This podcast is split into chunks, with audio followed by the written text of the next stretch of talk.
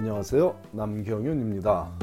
미국에서 의대 보내기. 오늘은 그 639번째 시간으로 12월에도 인터뷰 초대를 받을 수 있냐는 질문에 대해 답을 드리겠습니다.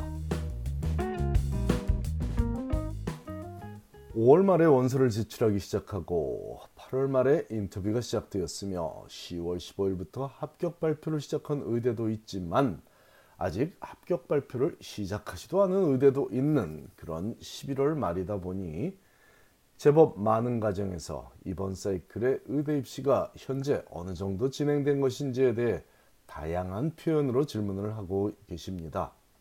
그중 가장 절실해 보이는 표현이 12월에도 인터뷰 초대를 받을 수 있냐는 것이므로 이 질문에 대한 답을 하며 이번 사이클 의대 입시의 진행 상황에 대해 이해를 돕도록 하겠습니다. 의대 입시는 12달이 꼬박 소요되는 과정이죠. 1년이 꼬박 든다는 얘기인데요. 올해는 5월 말부터 시작됐지만 상징적으로 표현하자면 6월 1일부터 시작하여 다음해 5월 말까지 진행된다고 표현하는 것이 일반적입니다.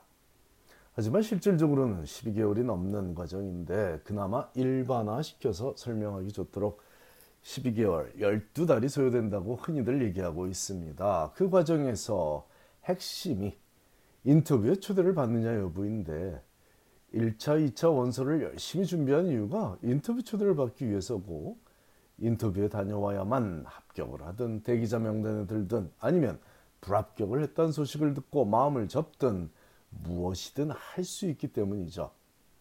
그 인터뷰가 빠르면 8월 중순부터 시작하지만 일반적으로는 9월부터 본격적으로 시작한다고 알고 있는 것이 안전합니다. 또한 4월 초에도 다음해 4월 초에도 인터뷰가 진행되기도 하지만 3월 이후에 진행되는 인터뷰는 일반적이지는 않은 경우이니 그 점도 참고하십시오. 그렇다면 인터뷰 시기를 일반적으로 안전하게 표현하자면 9월부터 3월까지라도 알고 있으면 안전하지만 인터뷰에 참석하기 위해서는 미리 초대를 받아야 하므로 8월부터 1월까지가 일반적이고 정상적인 인터뷰에 참석하기 위한 초대, 즉 자녀들이 II라고 부르는 인터뷰 인비테이션을 받는 시기라고 알고 있으면 도움이 되겠습니다. 드물기는 하지만 4월 인터뷰에 참석하겠냐는 초대를 3월 말에도 보내기도 하지만 2월부터 받는 인터뷰 초대는 그 이전에 받는 초대에 비해 의미가 조금은 다릅니다. 2월 이후에 인터뷰에 참가하는 학생들은 대기자 명단에 올랐다가 5월 이후에 합격 통지를 받는 경우가 더 많기 때문입니다. 꼭 그렇다는 얘기는 아닙니다. 제가 칼럼을 적으면서 그 이 칼럼 내용을 팟캐스트 하면서 가장 어려운 점이 모든 사람을 동일하게 모든 경우가 똑같이 설명되기가 힘든데 그걸 일반화시켜 오늘 제가 일반화라는 얘기를 너무 많이 쓰네요. 죄송합니다. 일반화시켜서 그 설명을 드리는 드리기가 참 쉽지 않더군요. 아무튼 그 점 이해하시고 들어주시기 바랍니다. 지금은 11월 말이니 인터뷰 초대를 받는 일반적인 시기인 8월부터 1월까지의 후반부에 속해 있죠. 즉 6개월간 6개월간 지속되는 과정 중 아직 2개월이 남은 시기라는 의미이니 절망하거나 포기할 시기는 아니라는 산술적 해석입니다.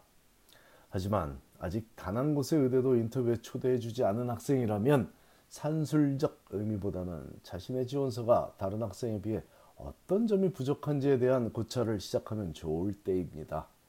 희망을 버리라는 의미는 아니지만 분명히 벌써 여러 의대가 인터뷰에 초대한 학생보다는 부족한 점이 있을 것이라는 합리적인 생각을 하라는 의미죠.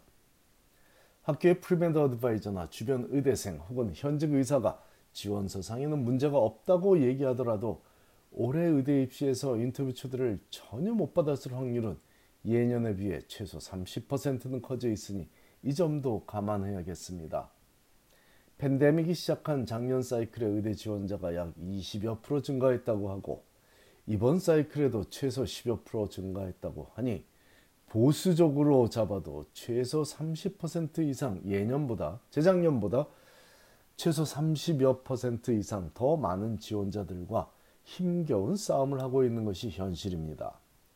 제가 지도하는 학생들도 예년에 비해 인터뷰 초대를 받은 숫자가 줄어든 것이 확인되고 있으니 혼자 준비한 학생들 중에 아주 강한 지원서를 준비하지 못한 학생이라면 이번 사이클에 원하는 결과를 얻지 못했다고 너무 낙담하지 말고 자신의 단점을 보완하고 장점을 더욱 부각시킬 수 있는 전략을 지금부터 생각하고 실행하여 남은 기간 중에 Letter of Update를 통해 내년 봄이라도 인터뷰에 참여할 수 있도록 하거나 혹은 인터뷰에 불러주더라도 가서 자신의 매력적인 모습을 보여주도록 더욱 매력적인 모습을 보여줄 수 있도록 지금부터 준비를 하거나 최악의 경우 내년 6월에 다시 제출할 지원서에는 올해보다 훨씬 강력한 모습의 지원자로 비춰질 수 있도록 노력하기 바랍니다.